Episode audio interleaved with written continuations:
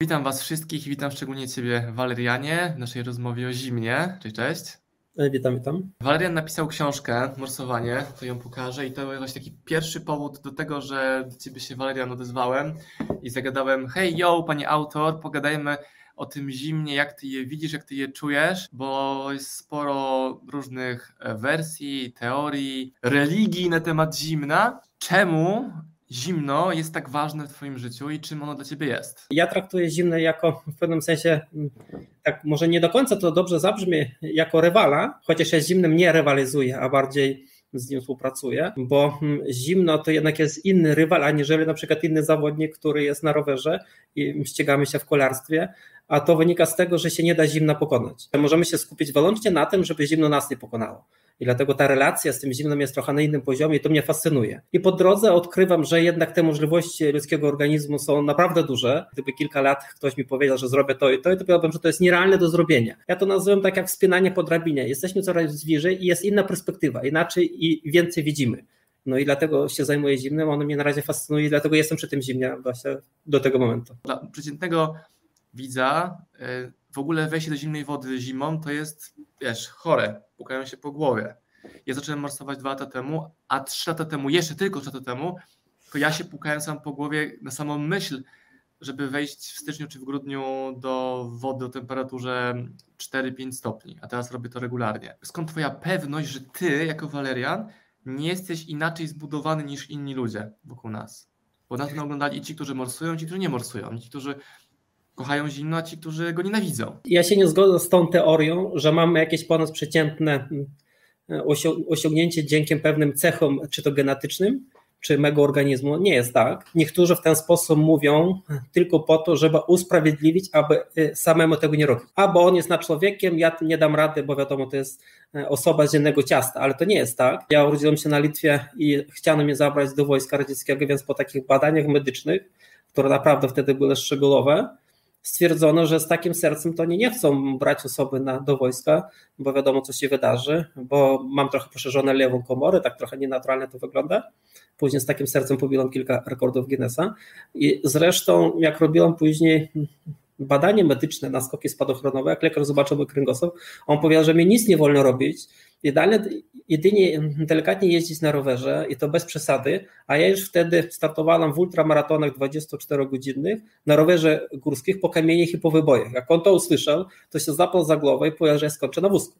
Więc jak widzimy, że to nie jest tak, że mamy jakieś ponadprzeciętne cechy, a i poprzez to pokazuje na przykład, czy to na szkoleniach, czy na spotkaniach, jak obcować z zimnem i okazuje się, że osoba, która nie lubiła zimna, uważała, że nigdy nie wejdzie do lodowatej wody, że nie spędzi na przykład w lodowatej wodzie, wodzie godzinę czasu, ona to robi. Po prostu my pokazujemy, jak to się robi w sposób bezpieczny, jak możemy trenować tą tolerancję na zimno, bo uważam, że obcowanie z zimnem możemy też odbierać jako dyscyplinę sportową i to jest istotne, że jest takie podejście, bo jak podejdziemy w ten sposób, to wiele rzeczy nam będzie zrozumiałe. Jako potwierdzenie przedstawia ostatni projekt, który zrealizowałem miesiąc temu na Litwie, pobiłam rekord Guinnessa siedzenia w lodzie, a wcześniej rozpisałem z Agnieszką zespołu plan treningowy przygotowania i to się sprawdziło. I jak widzimy, da się to trenować i dzięki temu osiągać takie inne wyniki. Więc te wyniki i rezultaty wynikają mm, z treningu, z chęci poznania swojego organizmu i takiej analizy naukowej, dlaczego tak jest, a nie inaczej. Pierwszy etap, gdy trzeba po raz pierwszy wejść do wody. Najczęściej pewnie jest to grupa morsująca, są znajomi, ktoś zaprasza, idę do tej grupy, dołączam, wchodzę, jest fajnie. Nie wiem, co się wydarzyło, ale jest fajnie, prawda?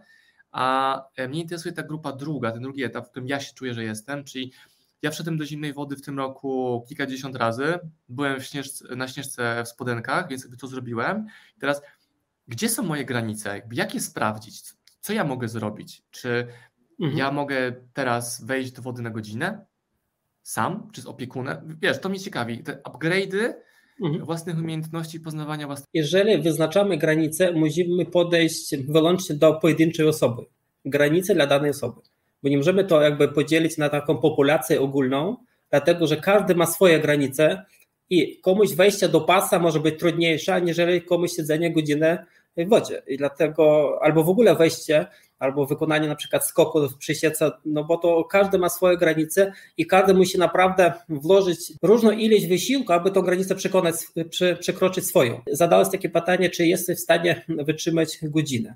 Więc takie szkolenie my robimy, mm, to są godzinne morsowanie. Przeważnie to morsowanie się kończy mm, na etapie hipotermii. Wiadomo, na początku mamy zajęcie mm, teoretyczne, na przykład z Tobą. Musimy dokładnie wykonać pewną analizę Twoich postępów, osiągnięć. wyjściowego pewnie, z jakiego poziomu startuje dzisiaj. Tak? tak, tak, to znaczy jak długo morsujesz, e, jak naj, najdłużej byłeś w wodzie, jak często morsujesz, czy uprawiasz jakieś inne dyscypliny sportowe, czy masz jakieś dolegliwości, to jest nam daje pewne informacje, bo nie ma sensu siedzieć godzinę czasu albo dostanąć hipotermię osobie, która nigdy nie wchodziła do lodowaty wody, no bo to, to będzie takie, wiadomo, że możemy to zrobić, ale to, to nic nie wniesie jakby, nie? I później dokładnie przedstawiamy, co będzie zachodzić w twoim organizmie, jakie procesy, czy, czy to są zjawiska i procesy mm, normalne i z tego względu nie trzeba się obawiać, i później, jak ty jesteś w wodzie, my jesteśmy zawsze przy tobie i jest pewna też relacja między nami, że na przykład coś czujesz, czego nie czułeś wcześniej, więc mówisz, o, coś mi tam boli, a coś mi tam uciska, mam jakieś tam duszenie mięśniowe, czuję gdzieś tam zimno, więc dokładnie w tym czasie my rozmawiamy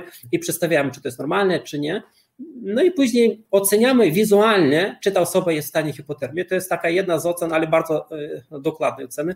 Uważam, że to jest taka cenna umiejętność, żeby ocenić, czy jak jestem w hipotermii i jak wygląda druga osoba w hipotermii. Bo na przykład przechodzimy na morsowanie, na jakieś jeziorko i widzimy jakiś taki mors, który wylazi z wody, się buje na boki i ta osoba jest w hipotermii.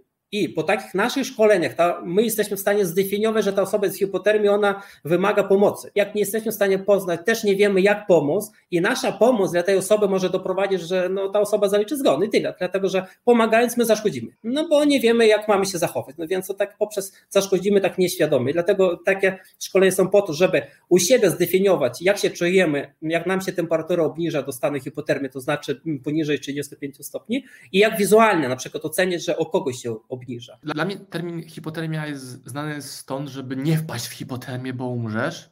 To pewnie większość nie. widzów. Znaczy, my inaczej podchodzimy. My nie podchodzimy w ten sposób, aby ludzi straszyć, ale bardziej edukować. No bo to nie sztuka, że nie wchodź do wody, bo będziesz miał hipotermię. Nie siedź pół godziny, bo będziesz miał hipotermię. Wszyscy o tym mówią, ale nikt nie wie o co chodzi. Często widzimy, że osoby wchodzą i oni mają pewne lęki, obawy, ale to wynika z niewiedzy. U nas osoby na naszych spotkaniach czy przy takim długim morsowaniu dokładnie wiedzą, co ich czeka. Zdefiniujmy w ogóle, co to jest hipotermia.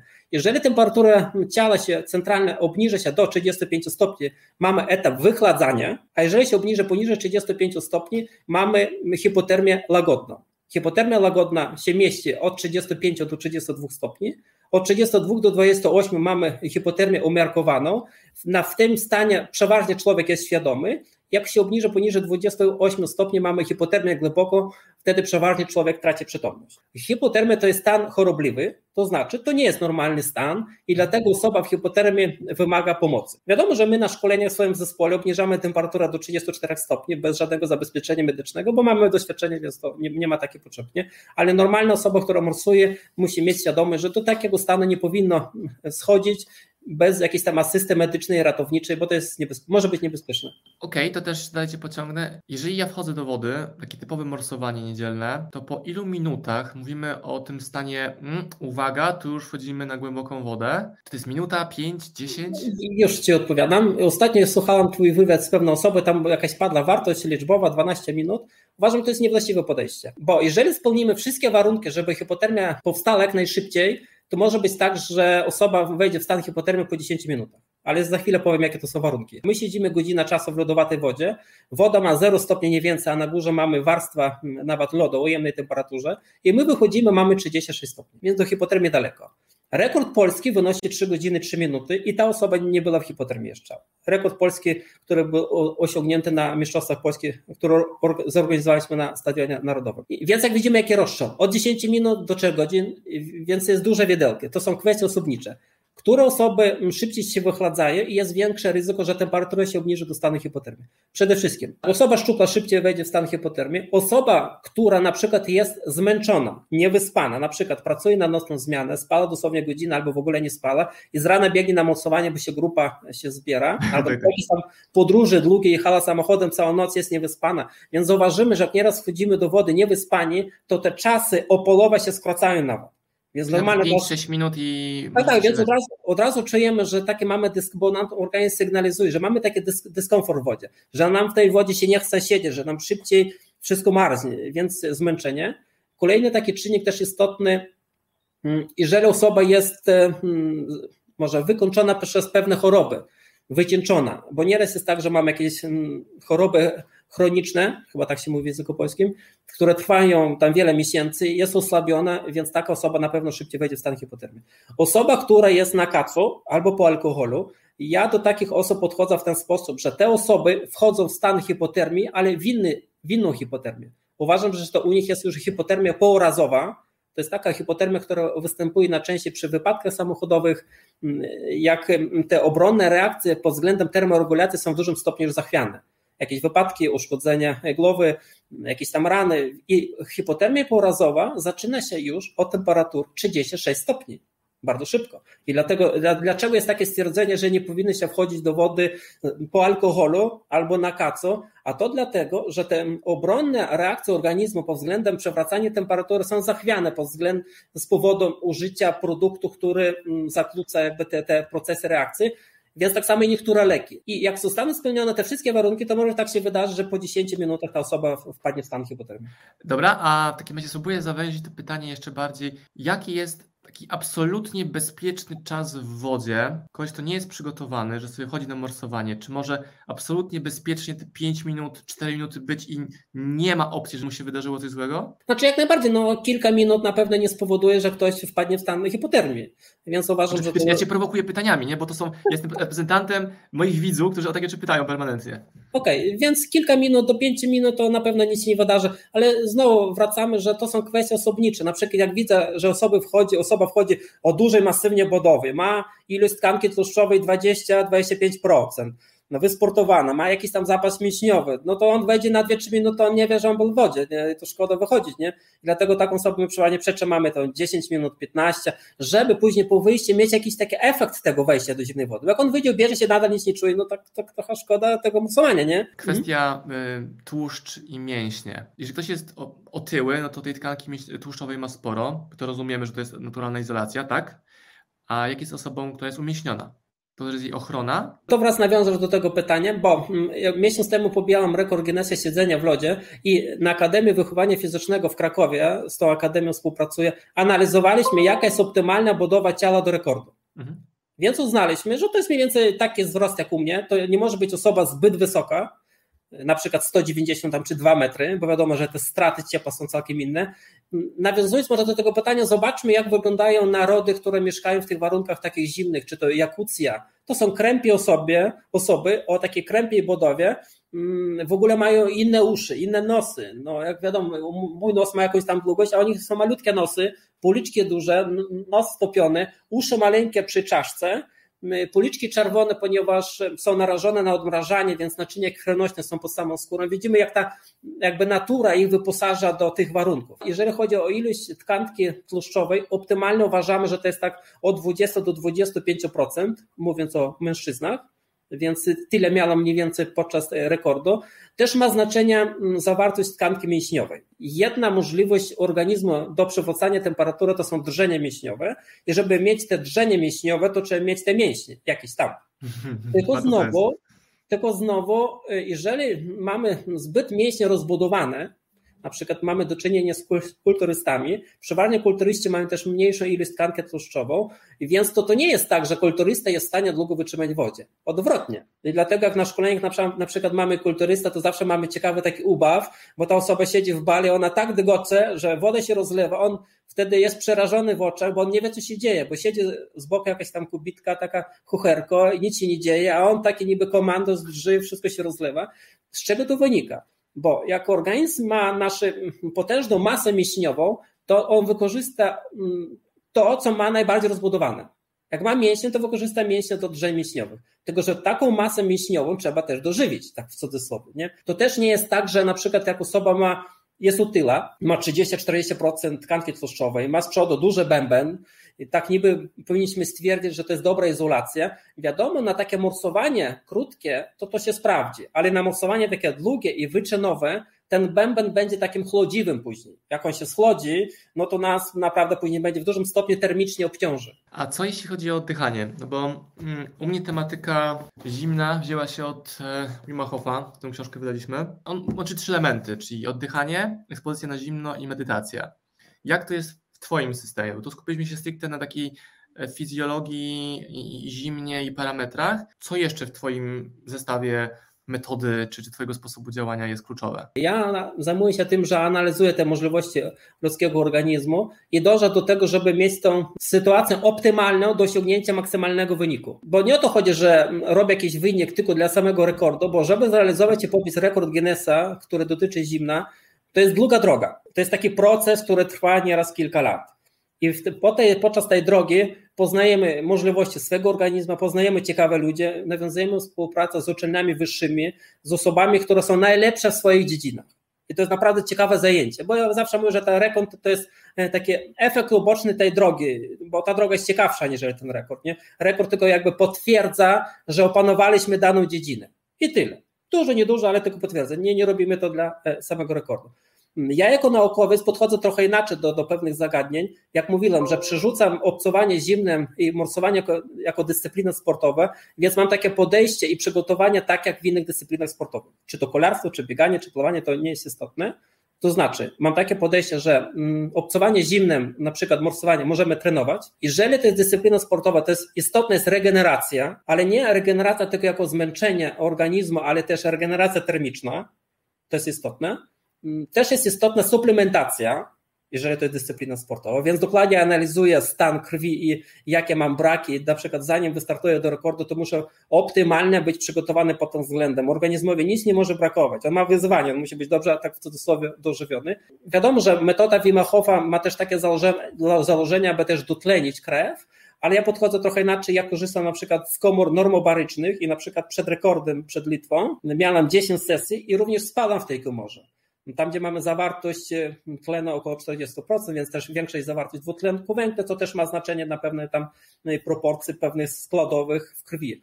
Więc reasumując, widzimy, że jest kilka dróg do osiągnięcia pewnych celów ja też tak negatywnie trochę podchodzę do osób, które są zapatrzone w pewną metodę. Nie jest istotne, jaka to jest metoda, czy oddechowa, czy inna, że to jest najlepsze, że to się zawsze sprawdza i to jest zbawienie na wszystko. Robią z tego religię, prawda? Tak, robią z tego religię, że metoda, czy to Botejki, czy Wymachowa ozdrowia od wszystkiego, że my tak, będziemy mieć taką odporność końską, że nas nic nie weźmie, tylko będziemy oddychać. To jest takie zaślepienie i to jest niebezpieczne. Uważam, że trzeba mieć otwarty umysł. I ja, ja na pewno nie, nie neguję żadną metodę. Uważam, że to są niesamowite rzeczy, które robi Wim Hof i osoby, które też go naśladują, ale nie, nie można być ślepcem. Nie możemy jakby negować osiągnięcie, osiągnięcie medycyny i nauki. To jest niepoprawne podejście.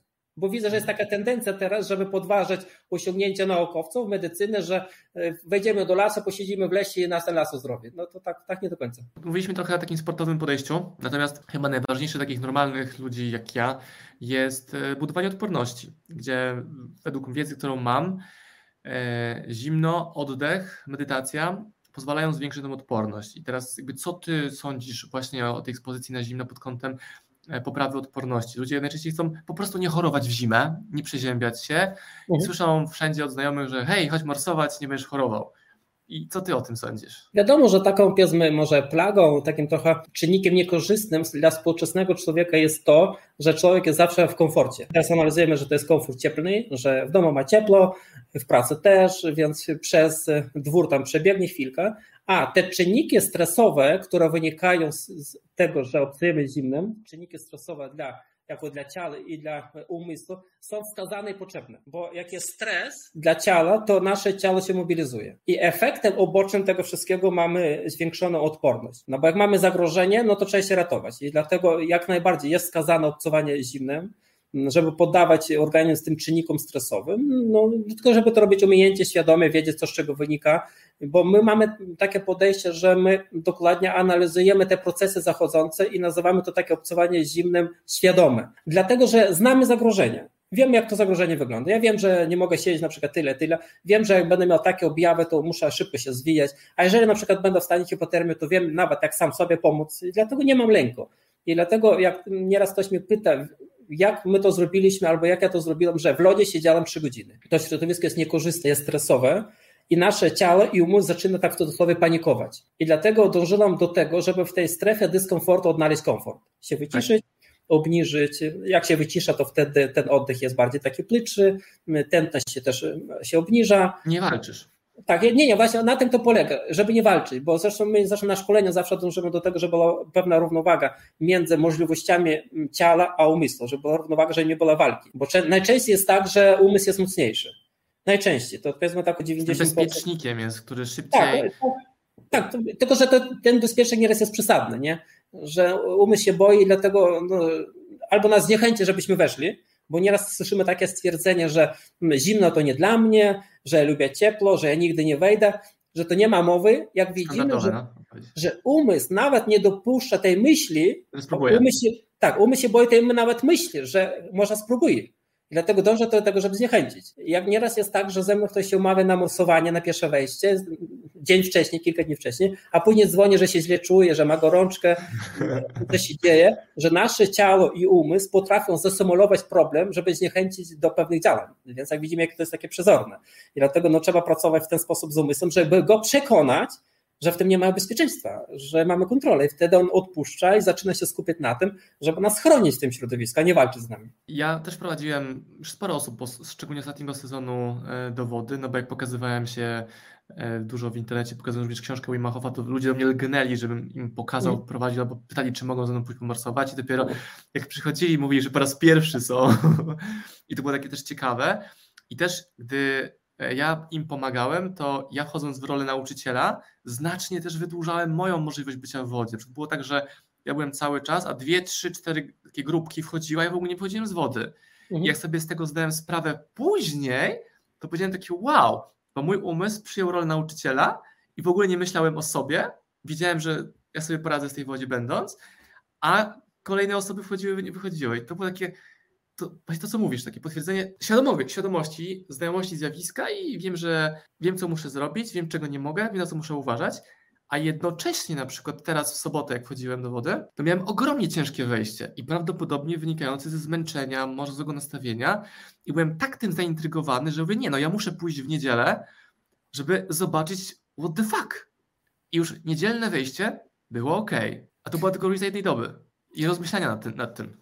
To tak, bo to poruszyłeś, poruszyłeś, poruszyłeś kilka kwestii. Jeżeli umysł jest zajęty czym innym, to on się nie skupia też nieraz na walce z nami, bo mamy osobę na przykład, która w zimnej wodzie robi zdjęcie, taka dziewczyna tutaj w Sopocie, jak ona robi zdjęcie, ona skupiona na tym, żeby wyszło ładne zdjęcie, a nie ile jest czasu w wodzie. A później wychodzi, patrzy, że ona jest pół godziny albo 40 minut, nawet nie zdawała sprawa z tego. Ale pomimo tego, że była długo, nie jest na tyle wychłodzona, żeby być w stanie hipotermii. Więc to potwierdza, tak samo, tak samo jak ty wprowadzałeś inne osoby, skupiłeś się, żeby wprowadzić te osoby, a nie to, co odczuwasz i ile jesteś w wodzie. Odciążyłeś umysł i wtedy on ci pozwala w tej wodzie być dłużej, bo jest jakiegoś tam szwanku. Czy morsowanie poprawia odporność? Odporność jako ciała ale też jako umysłu, tylko trzeba pamiętać, że mm, można mm, przetrenować morsowanie i wtedy odporność się obniża. Bo my robiliśmy takie badanie na Akademii Wychowania Fizycznego w Krakowie. Zresztą mój jeden projekt, który był realizowany w Laponii, na tym polegał, żeby zdefiniować, jakie zmiany zachodzą w składzie krwi po długotrwałej eksmisji ciała ludzkiego na zimno. Bo ja mieszkałam 50 dni na rzekach, bez ciepła, jadłam zamrożone produkty, piłam zamrożoną wodę, codziennie morsowałam, więc jak przydobrzymy, tak samo jak ktoś zbyt często morsuje, zbyt długo jest w wodzie, to też odporność się obniża. Bo nieraz ktoś pyta, jak często morsować, więc uważam, że to jest takie niewłaściwe nawet pytanie. Wszystko zależy, jak jesteśmy długo w wodzie. I powinniśmy powiedzieć trochę inaczej, wyznaczyć, ile minut w tygodniu możemy być w wodzie na przykład 30 minut w tygodniu. Jeżeli mamy 30 minut, to możemy albo zamorsować raz, powiedzmy w niedzielę, pół godziny, albo po ileś minut w ciągu tygodnia, bo nie możemy podchodzić w ten sposób, że codziennie będziemy morsować na przykład po godzinie czasu, bo to jest nierealne. Dla, dla takiego potwierdzenia, jak szykowałem się do rekordu na Litwie, to ja siedziałam w lodzie powiedzmy godzinę czy półtorej godziny na treningu, a to był jeden trening w tygodniu bo gdybym to robił więcej, to ta odporność i ten efekt byłby odwrotny. Dlatego trzeba mieć świadomość, że możemy przetrenować albo przesadzić podczas obcowania zimnym. Ja wolę być na przykład 4-5 razy w tygodniu nad jeziorem, no bo jest i przyroda, i spacer, że do tego jeziora mam kilometr, spaceruję, idę sobie przez las, wchodzę, wychodzę, jest fajnie, czasami idę sam, czasami idziemy w dwie, trzy osoby. Nie lubię grupowego e, morsowania. To dla mnie cały ten rytuał jest bardzo fajny, bo łączę i spacer, i wyjście z domu, mhm. i zamoczenie się. I nie czuję, że ten dochodzę do granic moich możliwości. Będę taką sytuację, gdzie w zeszłym roku chyba w lutym był taki ogromny mróz w Polsce, tu w moim rejonie, był piękny lód, wylyty przerębel, ludzie tam morsują, a my przyszliśmy na plażę, rozebraliśmy się, weszliśmy do wody, gadamy z sobą, byliśmy w mhm. trójkę wtedy, a wokół ludzie na nas patrzą jak na kosmitów, kim my jesteśmy.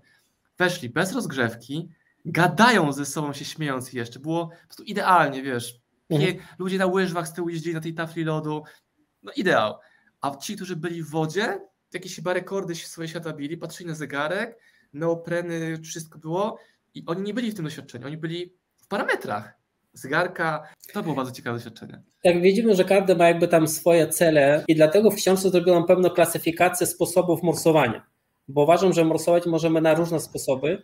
Jedno takie morsowanie jest bardzo ciekawe, bo to jest morsowanie dynamiczne. Tego typu morsowanie ja już stosowałam w Laponii, a to morsowanie polega na tym, że wychodząc z wody mamy wyższą temperaturę centralną, aniżeli wchodząc. To tak może dziwnie zabrzmie. To jest krótkie morsowanie, ale w krótkiej jednostce czasu mamy maksymalny bodziec. Jak to wygląda? Najczęściej robię w ten sposób. Rozbieram się, staję golą stopą na zimną ziemię, albo śnieg, albo lód. Od razu mój organizm już czuje, że coś się będzie działo. On już się zaczyna przygotowywać. Jak jestem, widzę, że lekko spocony, to staję twarzą do wiatru, żeby lekko się schłodzić, nawet mieć, mieć taką gęsią skórkę albo nieraz nawet lekkie drżenie mieściło przed wejściem, bo wtedy taki organizm już naprawdę jest właściwie przygotowany. Biorę wiaderko wody, wylewam na głowę, wtedy wylanie wody powoduje, że mam skok temperatury ciała o stopień albo półtora, wzrasta też ciśnienie krwi i organizm już całkowicie jest przygotowany do wejścia. To jest najlżejsze wejście do wody wchodzę do wody, mam kilka oddechów, dosłownie 2-3 oddech wyrównany, od razu idzie zanurzenie głowy, wypuszczam pod wodą powietrze, wynurzam, siedzę dosłownie minutę, dwie, jeszcze raz zanurzenie i po 3-4 minutach wychodzę z wody. Bardzo krótkie morsowanie, ale bardzo takie przyjemne. Drugi rodzaj morsowania, tak jak teraz zaznaczyłem, jest takie morsowanie klasyczne. Ja lubię takie morsowanie realizować samemu, na przykład jest zachód słońca, nieraz wschód słońca, widzę jakiś zbiornik, przychodzę, rozbieram się, wchodzę, jestem sam, z naturą, przyrodą, nikt mi nic mi nie zakłóca. Nieraz takie morsowanie stosuję po ciemku, jak jest ciemno całkowicie, więc jest inny odbiór zimna, to wtedy nic nie odprasza na zewnątrz i wtedy możemy się skupić bardziej na odczuciach, co czujemy. Bo ciężko odczuć hmm, pewne reakcje, jak jesteśmy w grupie, jak jest halas. I dlatego tam w książce jest taki cytat, że samotność i cisza pozwala lepiej usłyszeć siebie jak ten cytat powstał, jak ja mieszkałam w Laponii, to jest taki drugi sposób morsowania. To jest morsowanie bezpieczne, nie robię żadnych czasów, wychodzę sam, ubieram się i koniec morsowania. Kolejny typ morsowania to jest morsowanie sportowe, więc można uznać te osoby, które tam mówiły, że siedzą zegarkami, to oni morsują w sposób sportowy, aczkolwiek uważam, że to ze sportem nie ma nic wspólnego, bo to jest takie może rywalizacja między sobą. I kolejne morsowanie, morsowanie wyczynowe. Morsowanie sportowe i wyczynowe my realizujemy przeważnie w grupie osób zaawansowanych, którzy wiedzą, co to jest hipotermia, wychłodzenie, a nieraz nawet z ratownikami medycznymi. Więc jak widzimy, jest różne sposob, sposoby morsowania, uzyskamy, uzyskujemy różne efekty i warto wypróbować każdą metodę. I ostatni wątek, jaki chciałem z Tobą poruszyć, chyba najbardziej budzący kontrowersje w świecie morsów, czyli kwestia rozgrzewki i ubierania się do morsowania. Ja wchodzę bez rozgrzewki i za każdym razem szukuję ludzi, którzy ze mną są. E, czasami nawet są jakieś grupy morsujące, biegają, skaczą, śpiewają, tańczą. Ja po prostu rozbieram się i wchodzę. Mm, jak to u Ciebie wygląda i co sądzisz o rozgrzewce albo jej braku? I co sądzisz o wszystkich rękawiczkach, neoprenach na, na stopy, dodatkowych parach majtek i innych takich rzeczach? Ja zawsze mówię, że ja bardzo cenię swoją wolność. Nie? Ja bardzo nie lubię, jak ktoś mi coś narzuca, że coś muszę zrobić. I dlatego na przykład, gdybym przyszedł do kluba, klubu morsów i mnie powiedziano, że mam wejść do wody, ale ręce trzymać w górze, to pierwsze, co bym zrobił, zadałbym pytanie, dlaczego? I chciałbym utrzymać jakąś odpowiedź racjonalną. Taka odpowiedź, że tak ma być i tak ma się morsować i, i tyle, to ta odpowiedź mnie by nie zadowoliła. Uważam, że mm, nie powinno być tak, że w regulaminach, które powstają w klubach morsów, jest napisane: wchodząc do wody, nie zanurzamy rąk. To jest twierdzenie, to nie jest mhm. sugestia. Mhm. Wchodząc do wody, wchodzimy do poziomu serca. Wchodząc do wody, nie zanurzamy głowy. Wchodząc do wody, jesteśmy w wodzie tyle, ile jaką mamy temperaturę wody. To są, to są mity, które są nieprawdziwe. Zdefiniujmy to od razu. Jak ja pisałem książki, ja analizowałem pewne zagadnienie, jakie ma znaczenie stopień zanurzenia, więc jeżeli chodzi o poziomu serca, to w ogóle nie jest uzasadnione, dlaczego musimy wchodzić do poziomu serca. Rozmawiałem z ratownikami, z lekarzami od hipotermii, to jest mit, czego obalić. Napis, nieraz ktoś mówi, że nie wolno zanurzyć głowę. też omówiłem to zagadnienie, jak tworzyłem książkę. No dlaczego ewentualne no może być takie podejście? Bo zanurzenie głowy daje maksymalny bodziec. Maksymalny. Jak jesteśmy, powiedzmy, do pasa jest bodziec o, jednej, o innej klasie skali, jak jesteśmy tuszy o innej, a możemy to fajnie przetestować na sobie, na przykład wchodzimy do pasa, wyrównujemy oddech i wchodzimy głębiej. I znowu oddech jest przyspieszony, więc to jest kolejny bodziec. Nieraz jest tak, że trzymamy ręce nad wodą, zanurzymy ręce i znowu mamy przyspieszony oddech, więc jak widzimy, jak ten bodziec stopniujemy a dopiero jak zanurzymy głowę, nasz umysł odbiera takie zanurzenie w ogóle zagrożenie życia, więc on uruchamia wszystko, co, wszystko, ma. co ma. Bo za chwilę zginiemy, więc co tam ma oszczędzać? No, no i dlatego tak istotne, ja uważam, że i warto, jeżeli chcemy mieć maksymalny bodziec, aby zanurzyć głowę. Albo na przykład takie stwierdzenie, że wchodzimy do wody i zakładamy rękawiczki y, na nogi neopreny. Uważam, że to podejście też y, nie jest uzasadnione. U mnie osoba wchodzi pierwszy raz, ona od razu zanurza ręce, a ona nie wie nawet, że rzekomo, że tego się nie robi. I osoba na przykład jak wchodzi pierwszy raz, ona jest w takim stresie, jej nie ma znaczenia, czy ona zanurza ręce, czy nie. Nie ma. U nas powiedzmy z 90% osób w pierwszym wejściu zanurzają głowę. To tylko musi być spełniony pewien warunek, że ta osoba mentalnie musi być przygotowana do zanurzenia głowy. To nie może być takim stresem. Jest przymusem jakimś czy presją. Tak, to nie, nie. I gdybym ja tą osobę spytał, czy zanurzamy głowę, ona powiedziałaby, że nie, nie w tym wejściu. A ja podchodzę inaczej. Jesteśmy razem w wodzie, teraz mówię, za chwilę zanurzamy głowę. I zaczynam odliczać na trzy. Raz, dwa. To jest bardzo szybka decyzja i on zanurza. I on widzi, że to jest nic strasznego, bo zanurzenie głowy to jest przede wszystkim to jest blokada psychologiczna i tyle. Zanurzenie głowy jest czymś, czego ja nigdy nie doświadczę, prawdopodobnie, bo mam problem z uchem i mam mikroperforację w błonie bębenkowej, więc ja w ogóle nie mogę zamaczać głowy nawet hmm. latem w jeziorze. E, więc tego nie, nie, poznam, ale to, co właśnie mówi o stopniowaniu, że wejście do pasa, że dzielenie sobie się nie sprawdza, bo to trzeba trzy razy tą samą robotę robić, zamiast tak. wejść raz i, i, i, już. Czyli ty mówisz, jesteś fanem naturalnych bodźców, naturalnych receptorów, że dłonie, ręce to są części ciała, a nie. No bo często jest tak, że osoby mówią, że dłonie zbyt cierpią. Wiadomo, że wtedy skracamy czasy. No kto powiedział, że musimy siedzieć tam 10 czy 15 czy 20 minut zegarkiem, mm. więc siedźmy o połowę mniej i trzeba mieć świadomość, że z czasem ta adaptacja będzie dużo większa i nie będzie problemu w ogóle z dłoniami. Jak ktoś zaczyna wchodzić w neoprenach, i to przeważnie takie osoby morsują już kilka lat i później odzwyczajenie się od tych neoprenów, jeżeli zapadnie taka decyzja, jest bardzo trudne. To jest naprawdę trzeba wykonać ciężką pracę, mieć dużą determinację, żeby zrzucić neopren, ponieważ stworzyliśmy sobie pewien komfort, który, który nie chcemy się jego pozbyć. Wiadomo, że ja zdaję sprawę, że jest część osób, które mają naprawdę takie czule stopy i ręce, ale to jest kilka procent dosłownie, którzy nie wejdą inaczej. Wiadomo, oni zakładają neoprenę, normalnie morsują i tyle. Ale nie może być tak, że patrzymy, mamy kluby morskie, tam prawie 100% wszyscy są w neoprenach i jest rzekomo w górze. To ja nie wierzę, żeby wszyscy mieli aż takie uczulenie na zimno, bo może być taki stan w ogóle uczulenie na zimno. No po prostu to jest pewna blokada psychologiczna, ale też to wynika z, uważam, z błędów szkoleniowych. Często jest tak, że jak jesteśmy przy siece, to my skaczemy z tej skały. No to jak skoczyć ze skały, jak ktoś nie zanurza głowy?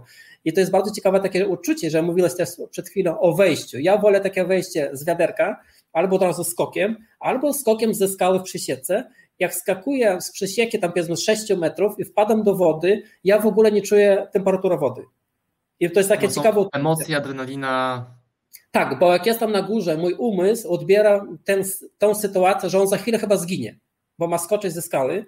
I czy woda jest ciepła, zimna, jak bardzo zimna? znaczenia, w jakiej wodzie zginiesz. No bo to od tego się człowiek nie umiera, tak. a to ja zginę od skoku i wpadam do tej wody i to jest najlepsze wejście, bo na ułamek sekundy mam tematy wszystkie pozamatane i jestem w wodzie już. I tym wątkiem proponuję skończyć, żeby też zostawić naszym widzom i słuchaczom taki niedosyt poznania Twoich e, lekcji, wizji, filozofii działania. Ja Was zachęcam wszystkich do książki Waldejana Romarowskiego Morsowanie. Bardzo fajna książka. Ona jest w zupełnie inny sposób napisana niż książka e, Metoda Wima Hofa. Według mnie są dwie książki na polskim rynku dostępne, które dobrze to opisują w różny sposób. To są właśnie te, te dwie. Jest jeszcze książka e, Scotta Carnego. Ja od tej książki zacząłem w ogóle. Po tej książce zacząłem wchodzić do wody. Odnosząc do mojej książki, ona jest napisana wspólnie z naukowcami z Akademii Wychowania Fizycznego, więc połowa książki to są rozdziały naukowców i to są rozdziały i mm, wyniki badań, które nieraz razem realizowaliśmy. Więc ja nie chciałbym, żeby książka była napisana i tam byłyby przedstawione tylko moje przemyślenia, więc są pewne zagadnienia z nauki, które w dużym stopniu potwierdzają jakby pewne moje tezy. I tak jak powiedziałeś na początku, też jestem taki fanem, taki fanem takiej filozofii, żeby z różnych szkół brać sobie różne lekcje i budować sobie własne danie, taki szwedzki stół, żeby tylko ci to służyło, nie jako odbiorcy, odbiorcy danej strategii czy narzędzi. Znaczy tak, wiadomo, że Wim Hof proponuje też używanie zimnych pryszniców. Na przykład dla mnie zimne prysznice nie odpowiadają. ja wolę... I też nie jestem fanem zimnych pryszniców i to mi się bardzo spodobało w twojej książce. Mówię, wow, to jest mój gość. W końcu ktoś mówi, że nie trzeba robić zimnych pryszniców. Znaczy, no może nie tak, że nie trzeba, to niektórzy lubią, ale dla mnie jest łatwiej wejść do przerębla, aniżeli tak, stanąć tak po zimny prysznic, bo ten zimny prysznic jest on jest za ciepły i dlatego to jest, to jest ciągły bodziec też przecież. To jest ciągły tak, ale, ale skupiamy się na temperaturze wody. W zimnym prysznicu ta woda nie jest taka zimna, jak ma 10 stopni to jest sukces i nasz organizm taką temperaturę odbiera jako e, zimną wodę. Jak wchodzimy do wody o temperaturze 0 stopni, organizm odbiera tę wodę jako ten czynnik zagrożenia, a nie zimna i jest łatwiej. No to jeszcze sobie musimy, ale ja nie wiem teraz na wizji, czy już offline, wymyślić jakiś challenge, który razem zrobimy. To nie będzie morsowanie w Jakucji przez 100 dni, ale może jakiś, e, jakieś jeziorko pod Krakowem i coś zrobimy. Nie wiem, jestem otwarty na jakieś dziwne eksperymenty. Pod Twoim okiem możemy jakiś eksperyment zrobić, to nagrać i pokazać światu. Kto wie? Jak najbardziej. My często robimy różne treningi w zespole, takie zaawansowane, więc możemy Cię zaprosić. Razem zobaczysz, wyznaczysz swoje te granice, bo to zawsze jest ciekawe, gdzie ta granica jest moja, gdzie mogę bezpiecznie przebywać. Dobra. Dziękuję Ci bardzo za fajną, merytoryczną rozmowę. Dziękuję bardzo. No, dzięki, do zobaczenia w Przeręblu.